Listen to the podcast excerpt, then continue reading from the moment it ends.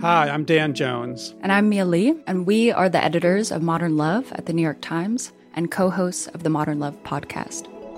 We read love stories for a living. And by love stories, we mean essays written by real people about all forms of human connection. We're talking about everything from first dates to funerals, from sibling rivalries to new love at 85. On our show, we're going to bring those stories to life. We'll hear from the writers and also from the people who are written about. Relationships are the most important things in our lives, and the people that tell us their stories are just so brave, like way braver than I think I am most of the time. Yeah. They're so honest and so vulnerable. And listening to the stories, I feel like you absorb so much wisdom and you get a sense that you're not alone. You can follow Modern Love wherever you get your podcasts, so you'll never miss an episode. We hope you'll join us. New episodes are out every Wednesday. From the New York Times, I'm Michael Barbaro. This is The Daily.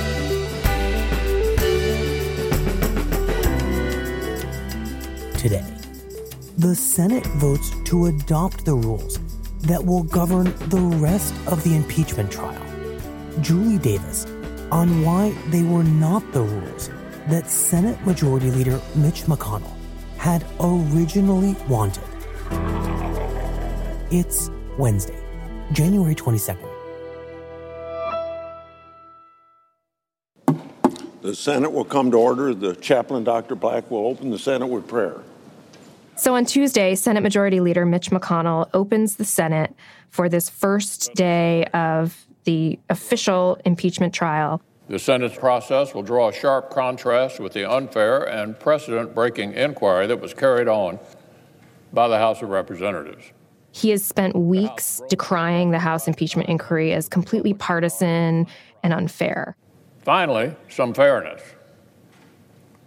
On every point, our straightforward resolution will bring the clarity and fairness that everyone deserves. And he's essentially saying this is our chance to show that we can do our duty as senators. And today's vote will contain some answers. Today, we're going to find out whether that's possible. Democratic leader. Now, before I begin, and then Chuck Schumer, the Democratic leader, gets up to make his speech. The McConnell rules seem to be designed by President Trump for President Trump. And it's like they're on different planets. He essentially says Mitch McConnell is pushing for this process that's completely unfair. There's nothing fair about this. It's completely skewed toward President Trump and what he wants to see in this trial, which Schumer says is basically a cover up. If the president is so confident in his case, if Leader McConnell is so confident the president did nothing wrong, why don't they want the case to be presented in broad daylight? On something as important as impeachment, the McConnell resolution is nothing short of a national disgrace. This will go down, this resolution, as one of the darker moments in the Senate history, perhaps one of the, the darkest.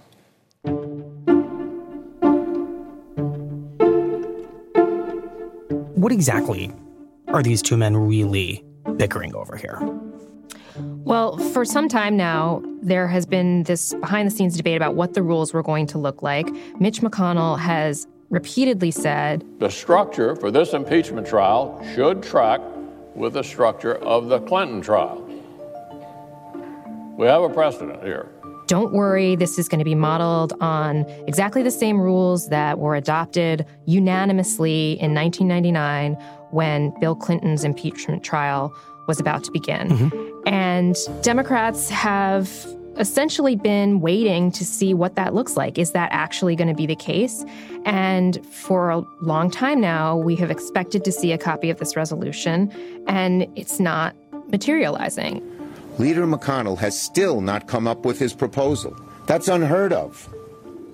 And as the senators are debating these rules and Schumer is demanding to see what Senator McConnell is going to propose, comes the deadline on Saturday evening for the White House to make its first filing in the impeachment trial. Mm-hmm. And the president's lawyers lay out basically what they're going to argue in this trial. Mm-hmm. They call on the Senate to swiftly reject these impeachment charges. That's a quote from the filing, and acquit the president because the charges themselves are without foundation and, in fact, would weaken the office of the presidency if the Senate agreed to remove him for these charges. The president's legal team, Alan Dershowitz, professor emeritus at Harvard Law School, also the author of the new book, Guilt by Association. Professor Dershowitz, thank you for joining us. Thank you. Is it your position that President Trump should not be impeached, even if all the evidence and arguments laid out by the House are accepted as fact?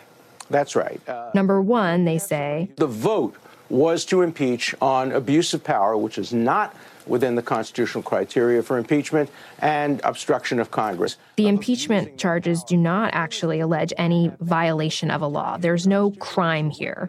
Abuse of power, they say, in the way that House Democrats have framed it, is essentially criminalizing the president doing his job. Number two, they say all of the findings that came forth in the House impeachment inquiry, the whole inquiry itself, is essentially fruits of a poison tree. That Democrats had a political vendetta against President Trump and decided to impeach him at all costs. And so anything that was uncovered, anything they unearthed in this inquiry, is by definition illegitimate hmm. and can't really be considered as part of an impeachment proceeding, that it's not really a constitutional thing because of the way Democrats conducted the inquiry.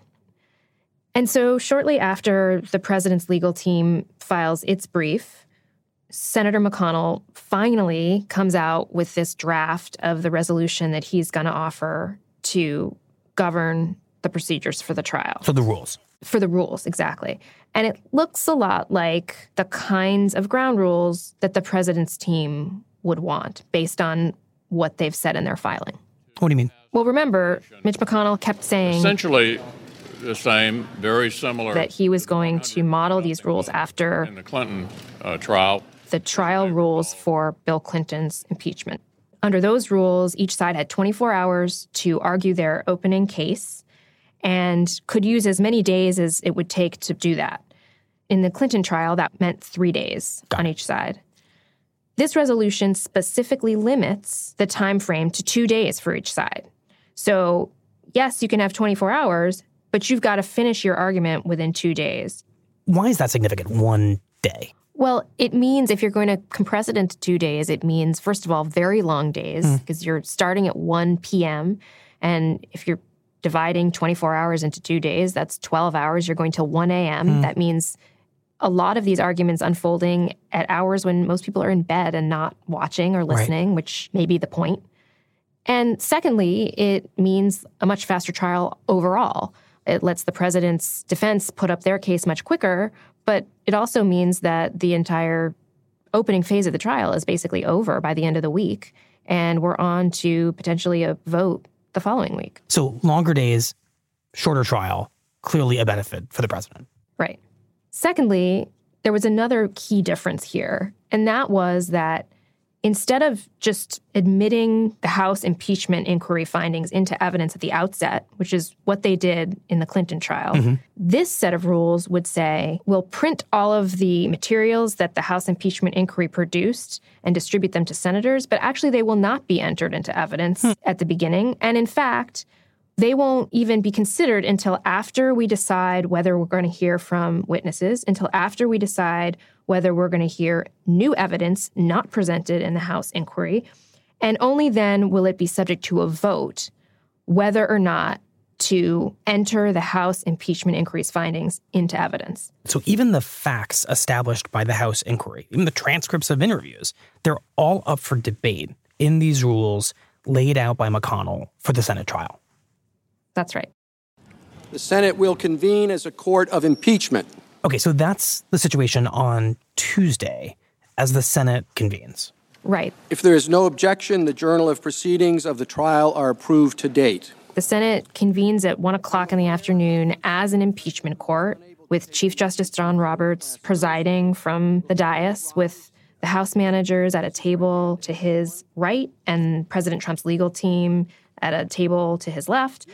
Chuck Schumer and Mitch McConnell are at their lecterns on either side of the aisle. Mr. Chief Justice. The majority leader is recognized. And Senator McConnell For the further information of all senators, I'm about to send a resolution to the desk providing for an outline of the next steps in these proceedings. Calls up this package of rules and Senate Resolution 483 to provide the clerk stands up and begins to read the resolution.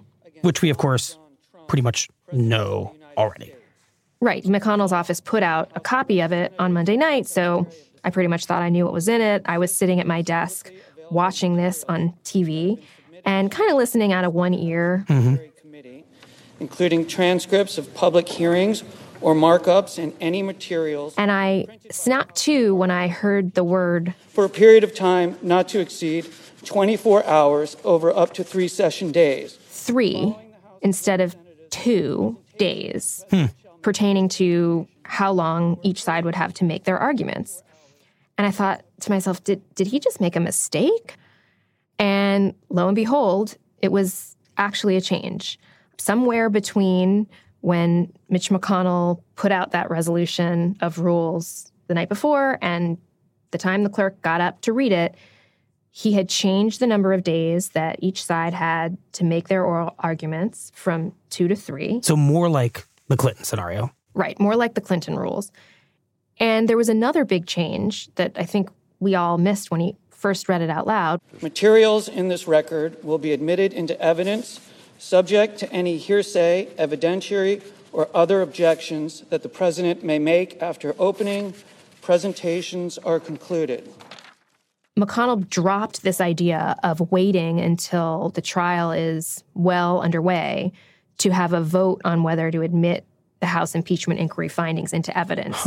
This went back to the Clinton rules where they're admitted into evidence at the outset. Right. I mean, this is a genuine surprise on the floor of the United States Senate at a moment where everything seems highly orchestrated to avoid any surprises. So, what explains this last minute surprise rollback to the old Clinton rules? Well, what explains it, found out not long after, was that their Senate Republicans had gathered for lunch just before the trial got underway in a room in the Capitol, not far from the Senate floor. And during that private discussion, Susan Collins from Maine and Rob Portman from Ohio, two of the more moderate senators in the center of the Republican conference, said, We're going to have trouble with this. We think this goes too far. And they raised it with Senator McConnell. And Lamar Alexander, we're told, was also not entirely pleased.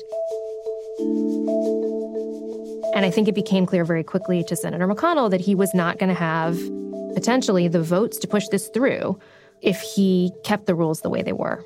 And so he literally, you know, with lines marked out by pen and handwriting scrawled in the margins, he changed it, wow. But just didn't announce it. but didn't announce it until the clerk started reading.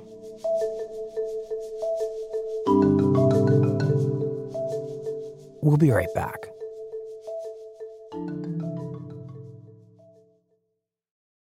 When times became uncertain, Womply pivoted their technology platform and committed to help small businesses and self employed workers get approved for their PPP loan. In just a few months, Womply has helped 1 million businesses across America to secure much needed funding so they can continue to stay open and serve their communities. Womply helps small businesses thrive. Visit womply.com to learn more.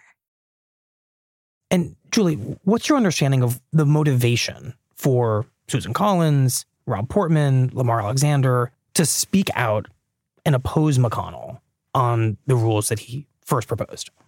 These are senators who are deeply concerned about having a trial that appears to be fair. Each of us will take an oath, an oath that I take very seriously to render impartial justice. They want to make sure that they're not seen as going along with a process that people are going to dismiss as a partisan exercise. You have consistently said you want to be careful in what you say about this because you're in a role of a juror. Given that, you must be sharing the concern of Senator Murkowski that Senator McConnell out there saying we're going to be lockstep with the White House is going to cast some aspersions on this whole process. I have heard Democrats like Elizabeth Warren saying that the president should be impeached, found guilty, and removed from office. Um, I've heard the Senate majority leaders saying that he's taking his cues from the White House. There are senators on both sides of the aisle who, to me, are not giving the appearance of and the reality of judging this in an impartial way. I'm struck, and correct me if I'm wrong, Susan Collins is up for reelection and faces a pretty tough reelection this fall up in Maine. I have to imagine that on some level, this may be about something as simple as winning reelection in a moderate state. Well, Senator Collins takes great offense at that suggestion, I can tell you firsthand. But there is no question that she is facing a huge reelection challenge. There's no question that she's under immense pressure. She knows that she already has the reputation among Republicans as kind of a Benedict Arnold and someone who is insufficiently loyal hmm. to Trump. She knows that she has a reputation among progressives as someone who always kind of flirts with breaking from her party but never actually follows through or seldom does. Mm-hmm. So she is really in a bind here. And she's also a person who was there for President Clinton's trial. She's an institutionalist in the Senate in a lot of ways. And it is very important to her to have this be consistent with the way they did things back then, because it's hard enough to make this decision in the kind of political vice that she's in without it looking like the process itself was broken. I don't want to get too deep inside the head of a tactician in the Senate, but I'm wondering if it's possible that Mitch McConnell is giving these moderate Republicans a victory on the rules in order to fend off a bigger and far more consequential break over an issue like allowing witnesses to come on the stand, witnesses like John Bolton, witnesses like Lev Parnas, this associate of Rudy Giuliani. In other words, I'll give you this, but don't ask for more. I think there could be some of that going on here. Mitch McConnell is a very shrewd strategist. He understands better than anyone the political bind that some of his members are in. And he knows that the process could be the most important thing to keep his Republican conference in line behind him. That as long as they feel like they have input and that this is fair, that he can sort of keep them in the fold. But the minute they start feeling like it's not, the minute he starts having a big problem. And so sometimes it's better to sort of propose something that seems really out there and let your moderates rein you in a bit and allow the public to see that they're playing that role than to have them sort of not get any public credit for actually influencing the debate. Okay, so McConnell bends to the pressure that he's feeling from the likes of Susan Collins and delivers this pretty significant concession to the Democrats. Are the Democrats satisfied with this? Absolutely not. The House managers, on behalf of the House of Representatives, rise in opposition to Leader McConnell's resolution. Let me begin by summarizing why. Their argument here is that this inquiry was totally different than the Clinton inquiry. The issue in the Clinton trial was not one of calling witnesses, but of recalling witnesses. All of the key witnesses in the Clinton trial had testified before the grand jury or been interviewed by the FBI one of them dozens of times, and their testimony was already known. In that case, you had a White House who was willing to furnish witnesses, willing to furnish documents, mm-hmm. and cooperated, even if not always willingly or happily, with the independent counsel who was investigating the case. Here, none of the witnesses we seek to call, none of them have testified or been interviewed by the House. In this case, Democrats point out, the White House blocked everything. They blocked witnesses. They refused to turn over even one page of documents. And so they say this issue of witnesses has to be decided up front. Mm-hmm. the Senate has to affirmatively pledge to hear from witnesses because otherwise there can't be a fair trial. And that argument just is not flying with Republicans, even with the moderates who want an opportunity down the line to consider hearing from witnesses, but they're not going to break with precedent either. And promise up front that that's going to happen. The Democratic leader is recognized. Mr. Chief Justice, I send an amendment to the desk to subpoena certain documents and records from the White House, and I ask that it be read.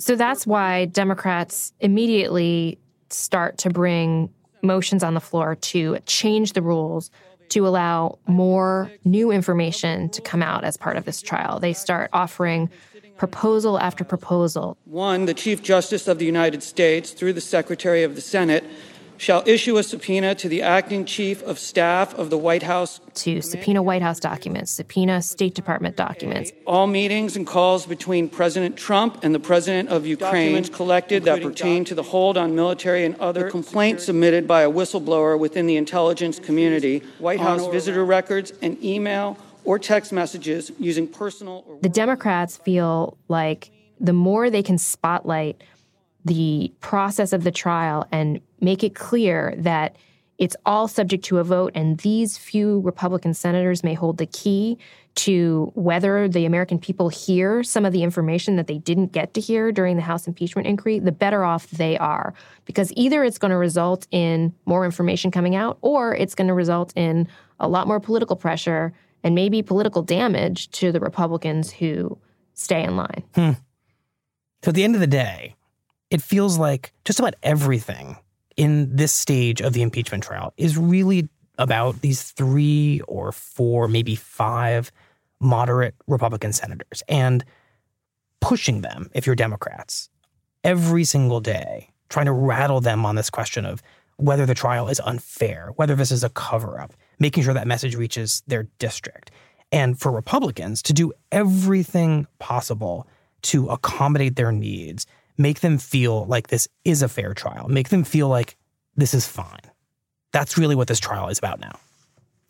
Right. And so everything that comes up in terms of rules, in terms of how to go forward about this trial, has to be looked at with an eye toward what is going to pass muster for this small group of Republicans that is not automatically bought in to the process.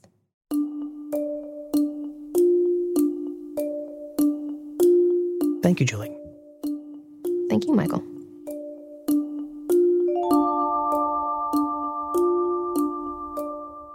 In the early hours of Wednesday morning, Senate Republicans were poised to adopt McConnell's revised rules for the impeachment trial after rejecting repeated attempts by Senate Democrats to change those rules to include new witnesses and documents. In remarks, Senator Schumer praised the moderate Republican senators and appealed to them for additional help. The public has, is realizing how unfair Leader McConnell's resolution is, and they are telling Republican senators to change it. We're very glad they moved to three days instead of two, so we won't be hearing arguments at two in the morning. It's good they admitted evidence, but the real test will be witnesses and documents. Will our Republican senators put pressure McConnell so that we really have witnesses and documents produced, either now or after the arguments are made? We'll be right back.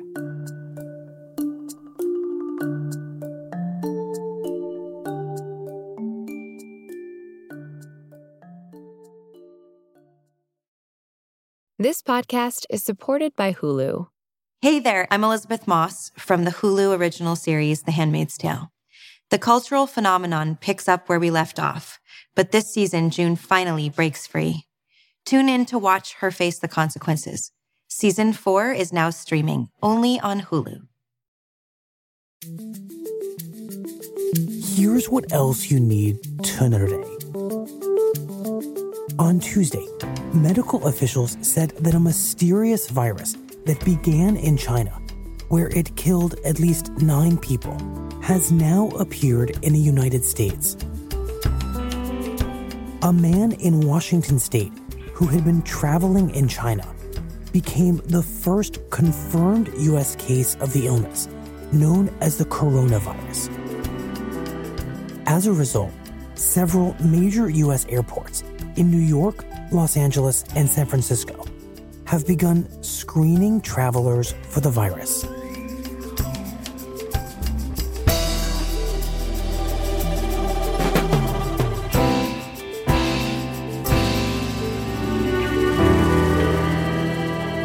That's it for the daily. I'm Michael Barbaro. See you tomorrow. You're still running your business on QuickBooks? More like quicksand. The bigger your company grows, the faster you sink with outdated software.